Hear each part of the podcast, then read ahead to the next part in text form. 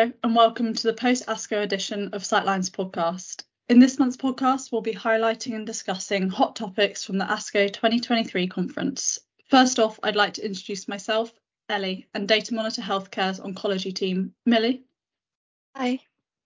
Flora. Hello. And Donna. Hello. Ellie, which data caught your eye at ASCO this year? So the phase three Duo-O trial data I found very interesting. It's investigating Imfinzi in combination with platinum-based chemotherapy and bevacizumab as a first-line therapy, followed by maintenance Imfinzi, bevacizumab, and Lynparza for patients with advanced BRCA wild type um, ovarian cancer. And the trial enrolled 1,400 patients. So it has a complex three-arm design and included two settings.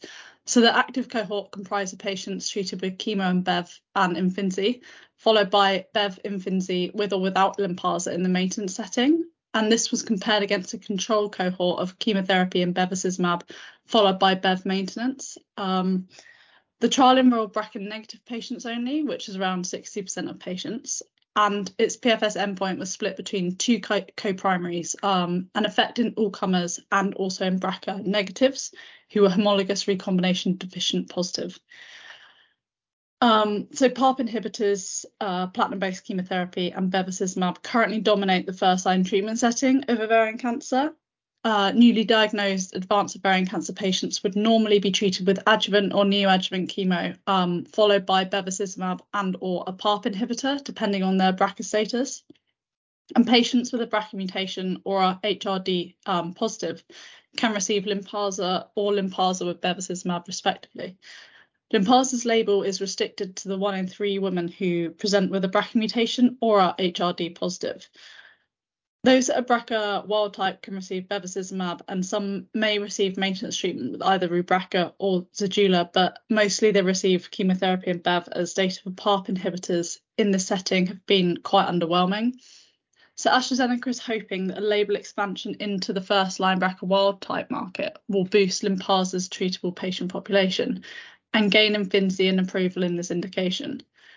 So Duo-O is the first PARP inhibitor checkpoint inhibitor combination trial to read out, and between 2024 and 2025, a multitude of checkpoint inhibitor PARP inhibitor combinations are anticipated to enter the first line setting. And this includes Opdivo and Rubraca, Keytruda and Lynparza, and Jemperli and Zejula. However, the Duo regimen is expected to be the first regimen um, approved in this setting, um, after which the market will definitely get more competitive. So immunotherapy has tended not to see positive results in ovarian cancer, and failures include Roche's IMagyn050, um, Merck Pfizer's Javelin Ovarian 100, and Merck's Keynote 100 trials. Um, but in Duo, the Imfinzi and Lynparza combination demonstrated a 37.3 month median PFS in newly diagnosed HRD positive BRCA wild type patients. And this is a statistically significant and clinically meaningful benefit um, over the 23 month median PFS seen with platinum based chemotherapy and bevacizumab alone. Also, patients treated with Imfinzi and Lynparza had a 15% lower risk of progression at 18 months than patients treated with chemo and bev alone, and a 10% less risk than those treated with the Imfinzi combination. So, a really important thing to note here is that the median PFS for patients who were treated with chemotherapy, bevacizumab, and Imfinzi was 24.4 months, which is only a 1.4 month longer PFS um, than that seen with chemotherapy and Bev alone. So this really begs the question, how much benefit did Imfinzi add to the Bev, Imfinzi and Lynparza regimen? Or is it mostly the effect of Lynparza that we're seeing in these HRD positive patients? Or could it be a synergy between the two? But unfortunately, Duo utilised a bevacizumab and chemotherapy comparator arm when a Lynparza, bevacizumab and chemotherapy comparator arm would have been more reflective of the treatment algorithm for these HRD positive patients. Um, and it would have allowed us to gauge the benefit of Imfinzi in this combination. Therefore, I do wonder if regulators or physicians will be less willing to prescribe a more complex and costly regimen to these patients if the benefit over chemo, Bev, and Lynparza alone may be minimal. If there may be only a small benefit when adding in Imfinzi, how do you think the costly and complicated combination will fare for regulatory approval? so I think one of the most important takeaways from these data was that the DUO study is the first study to show benefit in BRCA wild type and HRD negative patients um, against an active comparator arm. As PARP inhibitors have typically shown weak data in this setting, a 20.9 month median PFS was seen when patients with BRCA wild type um, HRD negative advanced ovarian cancer were treated with Imfinzi and Lynparza, which is a 3.5 month benefit over the 17.4 month median PFS seen with chemotherapy and bevacizumab alone in the same patient population. Again, we're unsure what Imfinzi adds here, as the Imfinzi Bev and chemo arm actually showed a numerically lower median PFS than chemo and Bev alone. Um, but in the phase three Paola trial, Lynparza plus Bev showed a 16.9 month median PFS in HRD negative patients, um, which was only a 0.9 month benefit over the 16 month median PFS seen with bevacizumab alone. And the phase three PRIMA trial was against placebo. So a comparison of Zejula's benefit is quite difficult to make. But next to test the theory will be Merck's KEYLYNK 001 trial, which tests Keytruda following um, followed by Lynparza in the maintenance phase, and like DUO, enrolled only BRCA negative patients. Um, the Athena combo trial of Opdivo and Rubraca was supposed to have read out by now, but as Clovis filed for bankruptcy, data are now expected later in 2024. Also, we have the first trial testing GSK's Zejula and Jemperli in combination with platinum chemo in all first line patients. Um, OS data is also still lacking for DUO. Um, and we've seen recently in ovarian cancer, PFS data has not always translated into a positive OS readout. Um, and this happened in the later lines of treatment, such as in Ariel 4, which led to the FDA withdrawing labels for all PARP inhibitors in the later treatment settings. Um, so ultimately, some questions still remain, but this is definitely a positive step forward for bringing immunotherapy to ovarian cancer. Updated data from the phase three COMMANDS trial were presented at ASCO. Flora, can you give an overview of the results? Yeah, of course. The updated results presented from COMMANDS at ASCO detailed the long-awaited numerical data for the trial, following the top-line release in late 2022, which stated the trial had met its primary endpoint. So the study investigates Reblozyl uh, versus standard of care epoetin alpha for the treatment of anemia in ESA naive low risk MDS patients, uh, which have red blood cell transfusion dependence. So primary endpoint of the trial as RBC transfusion independence for 12 weeks or more with a concurrent mean hemoglobin increase of 1.5 or more grams per litre during weeks 1 to 24.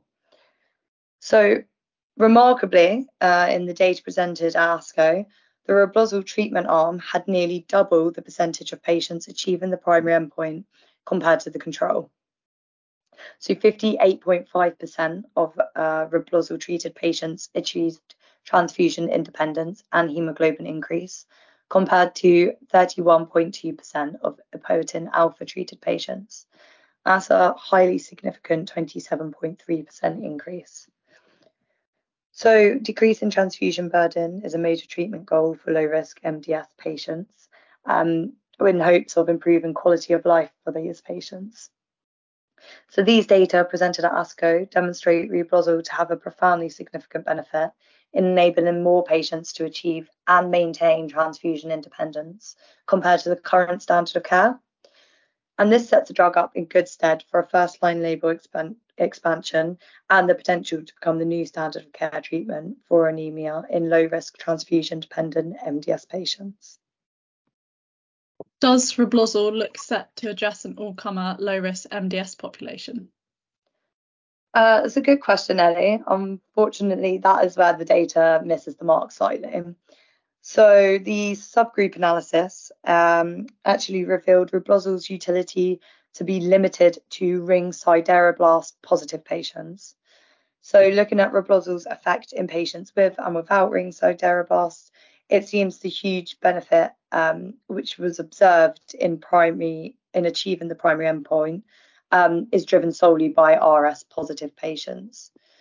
So Reblozyl treatment in non-RS positive patients generated a numerically inferior mean hemoglobin increase compared to a epoetin alpha. So 41% of Reblozyl treated RS negative patients achieved the primary endpoint compared to 46.3% in the control arm. Um, so these results will likely restrict Reblozyl treatment to the RS positive population. Considering Reblozyl is currently available only for second line patients and beyond, these data in general um, can still be considered successful as a whole for the drug, as they pave an opportunity for a first line label expansion. However, with that being said, uh, limitation from an all comer population does mark a missed uh, lucrative opportunity for the agent. And do you think this will have an impact on the drug's competitive edge? Well, in terms of the current dynamics, it will limit Reblozyl's encroachment on the ESA market. Um, so Poetin Alpha and other ESAs are approved regardless of RS status. Uh, so whilst Reblozyl can be anticipated uh, to displace ESAs as standard of care off the back of this data um, in RS positive patients, the agent's lack of utility in non-RS positive patients will allow epoetin alpha share some respite from erosion in this non-overlapping population. Another thing to consider is, of course, the drug's protection from future competitive risk. So, class competitor KER-050 is being investigated in phase two trial for patients with low risk MDS. And it's demonstrated uh, early indication of utility regardless of RS status. So at ASH 2022, initial efficacy and safety data were presented from this phase three trial. Um, and it was reported that 50% of the evaluable RS negative RP2D population achieved transfusion independence for at least eight weeks. So, although this data is still immature, if KER-050 continues to prove clinically beneficial regardless of RS status, uh, then this could mark a key differentiator for the potential latecomer, allowing KER-050 to secure uptake in this non overlapping population. Entry into the first line all comer setting essentially opens the door for KER-050 to potentially rise to market leader of the SMAD2/3 inhibitors for low risk MDS. However, of course, this is all contingent on more mature and potentially later phase data as well. That makes sense. And how were the safety data looking for this presentation of COMMANDS? Well, the safety data suggests that Reblozyl is slightly more toxic and less tolerable compared to Potin alpha, which can be expected with a more potent drug. Uh, there were higher rates of treatment-related adverse events, so uh, for Reblozyl treated patients, that is. So in the Reblozyl treated arm, 92.1% uh, of patients reported treatment emergent adverse events, um, compared to 85.2% in the Poetin alpha arm. More patients also discontinued, discontinued treatment due to adverse events uh, whilst on Reblozyl treatment, with 4.5% of Reblozyl treated patients discontinuing therapy due to uh, treatment adverse emergent events, compared to 2.3% in the Poetin alpha arm. However, that all being said, the rates of grade 3 uh, and grade 4 adverse events for heme related TEAEs and TEAs of interest, such as fatigue, um, are generally comparable between the two arms. So the positive to take away from this safety data is that there are no alarming toxicities associated with Reblozyl treatment. However, quality of life is a key treatment goal for low risk MDS patients, and a drug's toxicity profile can weigh heavily in on this. It is becoming more standardized for trials in low risk MDS patients uh, to include quality of life measures as an endpoint. Whilst it's not a key endpoint uh, in uh, COMMANDS, it is a secondary endpoint. Um, so the European Organization for Research and Treatment of Cancer Quality of Life Questionnaire um, is one of the uh, last secondary endpoints investigated in the trial. So um, once released, this quality of life data will be really useful in terms of Reblozyl's likely success and uptake um, for first line low risk MDS patients, um, especially for physicians and it will be interesting to see if it's uh, if the drug's toxicity profile plays a large role in here. Millie, what were the most interesting abstract presentations you watched at ASCO? So, one of the most interesting abstracts um, that I attended was first numerical data from the phase three NATALEE trial of Kisqali in the adjuvant setting in HR positive, HER2 negative breast cancer. So, the adjuvant setting um, in this indication is largely treated with generic chemotherapies and endocrine therapies. There's currently one branded CDK4/6 inhibitor already approved here, which is Eli Lilly's Verzenio, um, and it's approved for the high risk node positive subpopulation in the adjuvant setting. So the NATALEE trial looked at Novartis's CDK4/6 inhibitor Kisqali in combination with endocrine therapy in a slightly wider adjuvant population. So they targeted both pre and post menopausal women. They targeted node negative and node positive um, patients um, and included both stage three and stage two patients. Um, and the enrollment reached 15,101 patients. So it was a really big trial. Um, and the comparator arm was endocrine therapy alone, so being compared to Kisqali plus endocrine therapy. Um, However, it is important to note that patients with no node involvement and lower risk will have lower rates of treatment. So, the high risk node positive subpopulation um, that Verzenio is approved in is still really key.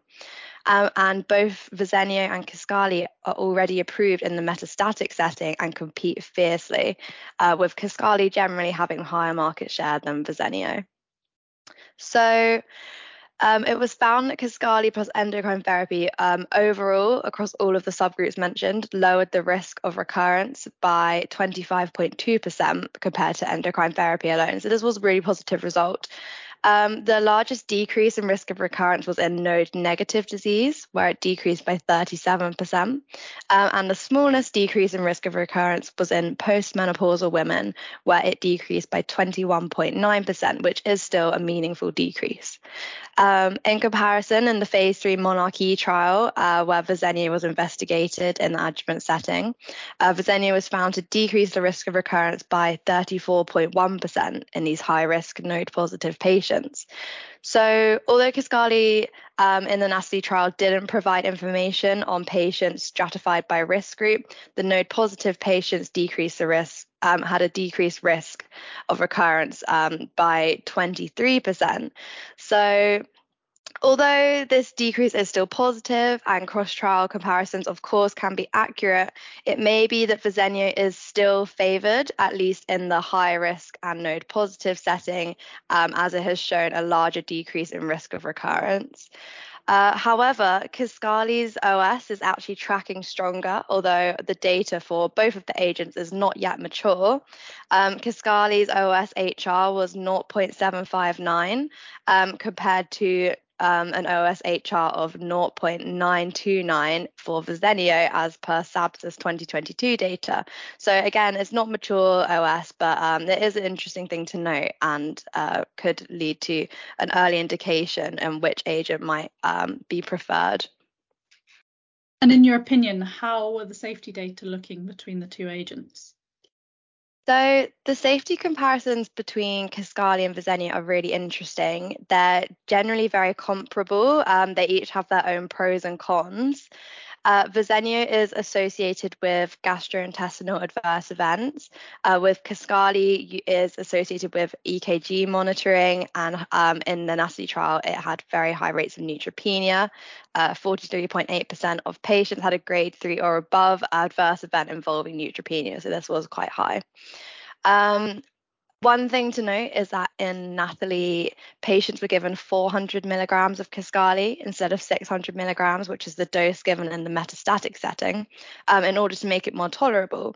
So in NATALEE, 1% of patients had QT interval prolongation, which is less than the 3% seen in the MONALEESA-2 study, where Kisqali was investigated in the metastatic setting. So this might have been because um, of this decreased dose. So it was more tolerable uh, than in the metastatic setting both um, gastrointestinal adverse events and EKG uh, monitoring um, involvement are going to be more burdensome depending on the patient's lifestyle and also the physician's preference of the two drugs. So, for example, the discussant at ASCO mentioned if a, if a patient was a taxi driver, gastrointestinal issues are going to be much more of an issue than regularly scheduled EKG monitoring sessions, as there might not always be a bathroom available um, to them. Um, familiarity is also going to be really key here. Uh, personal experience with the two drugs in the metastatic setting could tip the scales one way or the other. Kisqali had far higher use in the metastatic setting over Verzenio, so it might have an advantage. Um, and it also had an OS survival benefit um, in the metastatic setting when Verzenio did not. So that has boosted its reputation in the metastatic setting. And as I mentioned in the previous slide, Kisqali's OS is tracking better right now. Again, not mature, but this could still reinforce the idea that Kisqali is the more efficacious of the two, as OS is the gold standard of endpoints in oncology uh, and Verzenio's bigger decrease in risk of recurrence will be overshadowed. However, the longer it takes for Kisqali to gain an approval and the longer it takes for OS data to be released um, gives a longer period of time for Eli Lilly to market Verzenio and cement physician familiarity, which will make it more difficult to overturn its dominance if and when approval and OS data for Kisqali are released. So, looking to the future, I think either way, an approval for Kisqali is going to boost its sales to multi-billion dollars. Um, it made 1.231 billion dollars last year. So analyst estimates are currently really varying, but highest estimates guess that yearly revenues could reach seven billion dollars. Um, and this is because the early stage setting is where the majority of HR positive, HER2 negative breast cancers lie. Um, and HR positive, HER2 negative breast cancer is the most common type of breast cancer of the three subtypes, with 87.2 new cases per 100,000 women seen per year. Um, even in a small, even a small market share will see massive profits just due to the size of this patient population. Um, it's also likely Kisqali will gain a wider approval than Verzenio, um, although node negative low risk patients will be treated at far lower rates. Um, and in addition to this, Kisqali's duration of treatment was three years, whereas Verzenio's was two years. So this is an extra year essentially of sales, um, which will increase profits a lot. However, on the other side of this, increased treatment may lead to more safety concerns and discontinuations. Um, but overall, I'm really looking forward to seeing what's going to happen in Kisqali's future and how the two agents might compete. And were there any other abstracts you wanted to mention, Millie? Yes, so I really wanted to mention um, fa- the phase two Keynote B61 trial, which was a slightly smaller trial, but um, it was had really interesting data. So it was one of the only trials right now which is targeting non-clear cell RCC.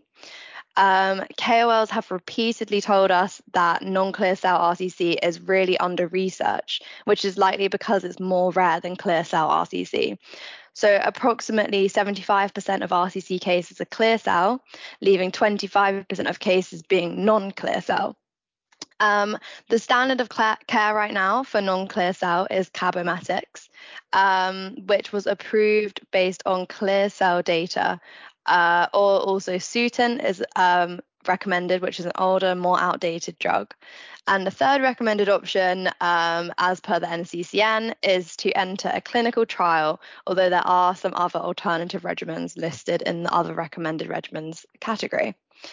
Uh, so this leaves a really large area of unmet need in 25% of RCC patients, which is a relatively substantial subset of RCC patients.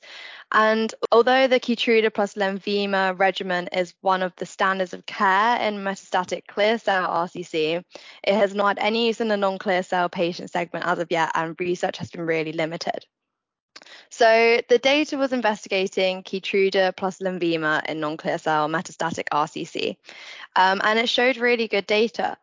It had the combination had a PFS of 17.9 months, and OS wasn't reached after a follow-up of 14.9 months, uh, and the objective response rate was 49%.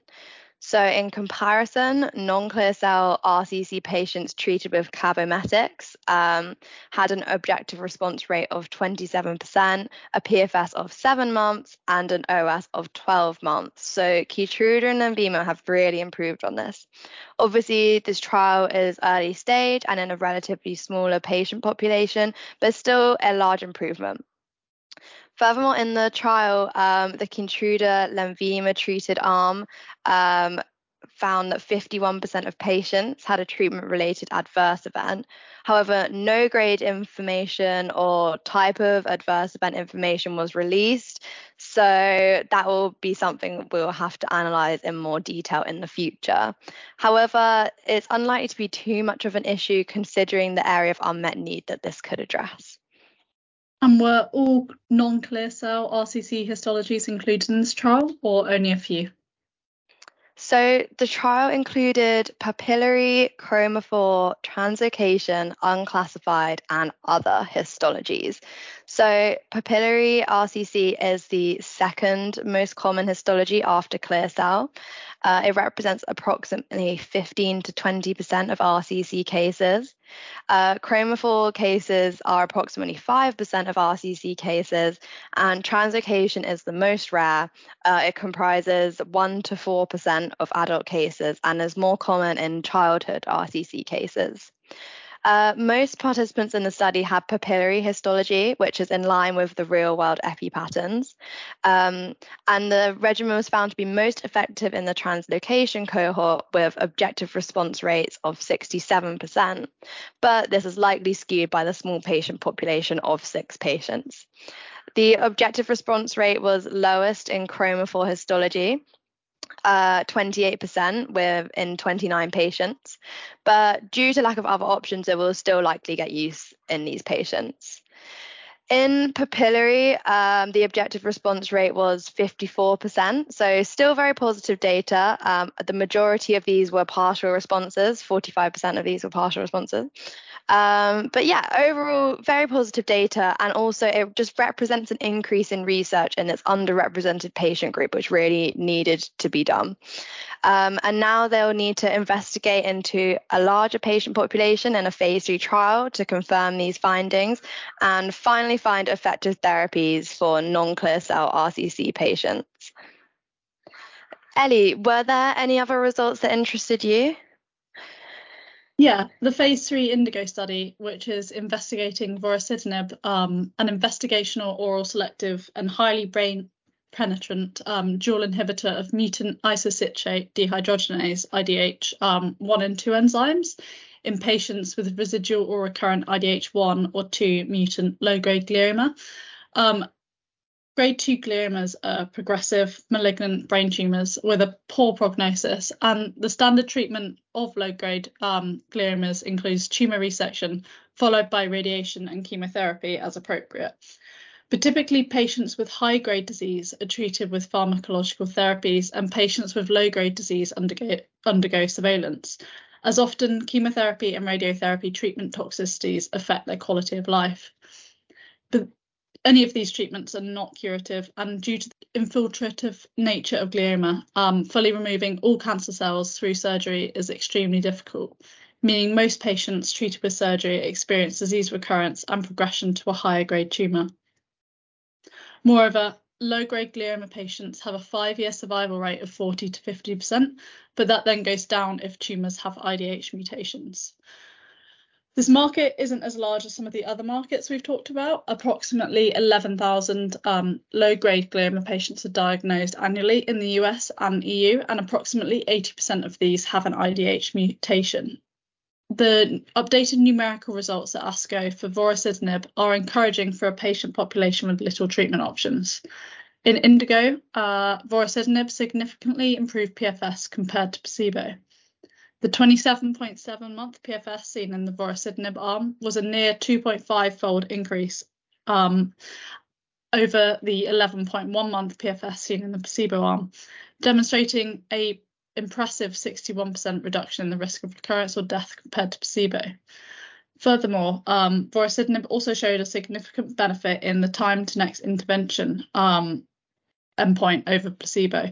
The median time to next intervention for patients who received placebo was 17.8 months and was not reached in the vorasidenib arm.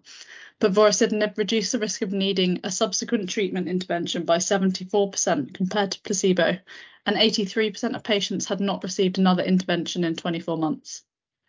And were these data all positive? Well, uh, vorasidenib's therapeutic effects were achieved at the expense of nearly one in 10 patients, uh, 9.6% of patients on the drug experiencing a grade 3 or higher alanine aminotransferase increase. Um, and this was also followed by aspartate aminotransferase increases in 4% of patients.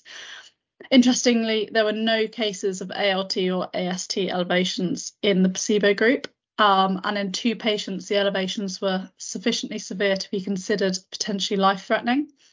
However, these adverse events um, are also lesser than those seen with chemotherapy or radiotherapy treatment, which are both notoriously to- toxic. Overall, vorasidenib was well tolerated, with patients reporting fatigue, headache, diarrhea, and nausea. Um, and the liver risks will probably be balanced out by the lack of treatment options for these low grade glioma patients. Nevertheless, the liver toxicity profile is likely to be something the regulators take time to consider. And lastly, Dana, what abstracts caught your attention at ASCO? Um, two in particular uh, pertaining to the, the treatment of colorectal cancer caught my eye. So one of them uh, was a series of abstracts from the FRESCO 2 trial. Um, the FRESCO 2 trial is um, a global phase 3 study of fruquintinib um, targeting refractory metastatic colorectal cancer patients. Um, so one of the abstracts was looking at subgroup analysis of safety and efficacy uh, by number and types of prior lines of treatment. And one of them was looking at the uh, safety and tolerability, uh, so adverse events of special interest in the FRESCO 2 trial. So fruquintinib is a relatively recent addition to the CRC uh, pipeline. It's a novel uh, VEGFR inhibitor um, developed by HUTCHMED. It's already approved in China uh, under the, the brand name Elunate. And last time we saw data from the Fresco 2 trial was around September time, 2022. Um, so data from the Fresco 2 trial was uh, was presented at ESMO 2022, and we saw a median uh, after a median follow-up of uh, around 11 months, uh, fruquintinib uh, led to a median OS of 7.4 months uh, compared to the 4.8 months of the, um, of the comparator arm and a median PFS of 3.7 months. So this is actually really important. Uh, so these are uh, really good data. They're very clinically clinically meaningful improvements. Um, especially if uh, in a, such a pre-treated uh, population. So this is a population of high unmet need. They're heavily pre-treated, um, and they looked at RAS, BRAF mutant, and DMMR and MSI high CRC patients the, the numerical data presented at ASCO 2023, so it was an update, uh, they showed that fruquintinib led to MPFS values that ranged between 3.4 and 3.7 months. So to put this into perspective, uh, the standard of care in, in that setting, uh, Lonsurf, led to a median PFS of two months in uh, its RECOURSE trial uh, and that was in patients who had received at least two prior lines of therapy, uh, while Stivarga uh, led to a median PFS of just 1.9 months in the correct trial. So for something like fruquintinib, uh, yielding an MPFS of 3.7 is is significant. With regards to the, the safety and tolerability in the FRESCO 2 trial, so uh, before I touch upon the Fresco 2 trial, it's worth noting here that the, the trial that got the, the, the drug approved in China, namely Fresco, uh, reported high rates of adverse events as well as an increased increased rate, rate in hospitalization, uh, and that was due to fruquintinib related serious adverse events. So most of the uh, the patients treated with um, with fruquintinib experienced um, drug-related adverse events, um, and there were significantly more treatment emergent um, events in the fruquintinib arm. So we're looking at 80.7% of patients versus 53 in the comparator arm. There were um, grade three and higher hypertension, as well as uh, grade three palmoplantar erythrodysesthesia, so that's the PPE. Um, 9% of patients suffered for, for the, from, from this. This is of particular concern um, given the, the patient population targeted. PPE and hypertension can be debilitating. Uh, they can lead to treatment discontinuation.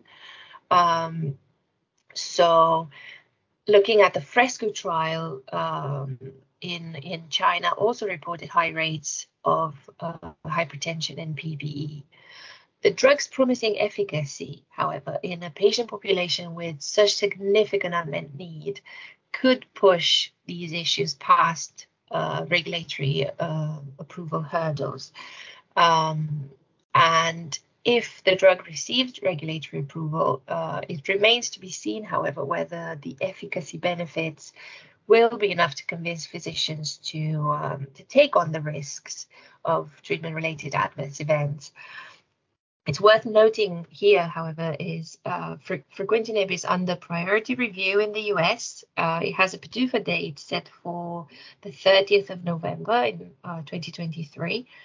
And in Europe, the EMA uh, in June uh, this year, so just after ASCO, the EMA has validated and accepted a marketing authorization application for priority review for fruquintinib for previously treated uh, metastatic CRC colorectal cancer. So um, it will be interesting to see um, whether the drug actually gets approved in these um, two geographies. Um, another drug that I wanted to to mention um, is Enhertu. So we've been hearing more and more about Enhertu.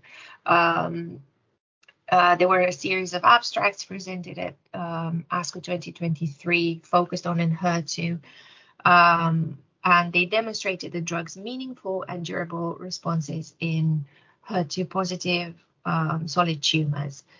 Um, there was data from the Destiny Pan Tumor 2 phase uh, 2 trial. Um, so that data showed broad clinical activity across uh, multiple HER2 positive advanced solid tumors. Um, and it was tested across a, a variety of, of indications, uh, included bladder, biliary tract cancer, cervical cancer, endometrial, ovarian, and pancreatic. But the, the data that I wanted to focus um, today is on um, Enhertu in colorectal cancer. Um, so, um, Enhertu, this is Daiichi's uh, HER2 targeted antibody drug conjugate, uh, is in phase two trials for second line and later metastatic colorectal cancer. Interestingly, the drug is included off-label in the NCCN's uh, recommendations for RAS BRAF wild type HER2 amplified metastatic colorectal cancer, uh, and that's across metastatic lines of therapy. Um, the NCCN included the, the recommendation uh, after the drug demonstrated really impressive efficacy, reasonable safety, uh, in a phase two trial, and that's the Destiny CRC 01 trial. Um, there's no official FDA approval, uh, but obviously having this recommendation positions Enhertu quite well, um, and it the drug is waiting confirmatory results from the phase two Destiny CRC 02 trial. So this is uh, the data that was presented at ASCO, and um, so the, the, the trial is a global randomized two-arm uh, multi-center phase two trial. Uh, it's looking at two doses of Enhertu in patients with locally advanced, unresectable, metastatic HER2-positive colorectal cancer, um, BRAF wild type or RAS wild type. Um, so in in the Destiny CRC02, um, data presented at ASCO, uh, we saw that the objective response rate uh, was lower than the, the original ORR that we saw initially in the Destiny CRC01 trial. Um, it's still a positive result for Enhertu, uh, mostly because these patients had received a median of three prior therapy. Um, this, however, is not that much different from all the other HER2 um, targeted agents that are um, also looking to, to enter the CRC space. So for comparison, we have Tukysa's uh, overall response rate from the Mountaineer phase 2 trial, and that was 38% with 3.6 complete responses. Um, while uh, trastuzumab in combination with Perjeta uh, and trastuzumab in combination with lapatinib uh, led to overall responses of around 32 and 30 percent respectively, and that data comes from the Heracles and the MyPathway trial. Uh, what really caught my eye is uh, Enhertu safety and tolerability data, and it could highlight a potentially problematic incidence of drug-related interstitial lung disease. So ILD um, features in, Enhertu's black box warning uh, for the drug's approved indications. It is a serious side effect uh, which could negatively impact uptake in CRC, especially because this is such a heavily pretreated uh, metastatic population. Um, the, the HER2 positive uh, CRC population makes up less than 5% of the, the overall population we already have uh, trastuzumab, uh, either as Herceptin or biosimilars. Uh, we also have Perjeta, recommended by the NCCN guidelines um, for off-label use.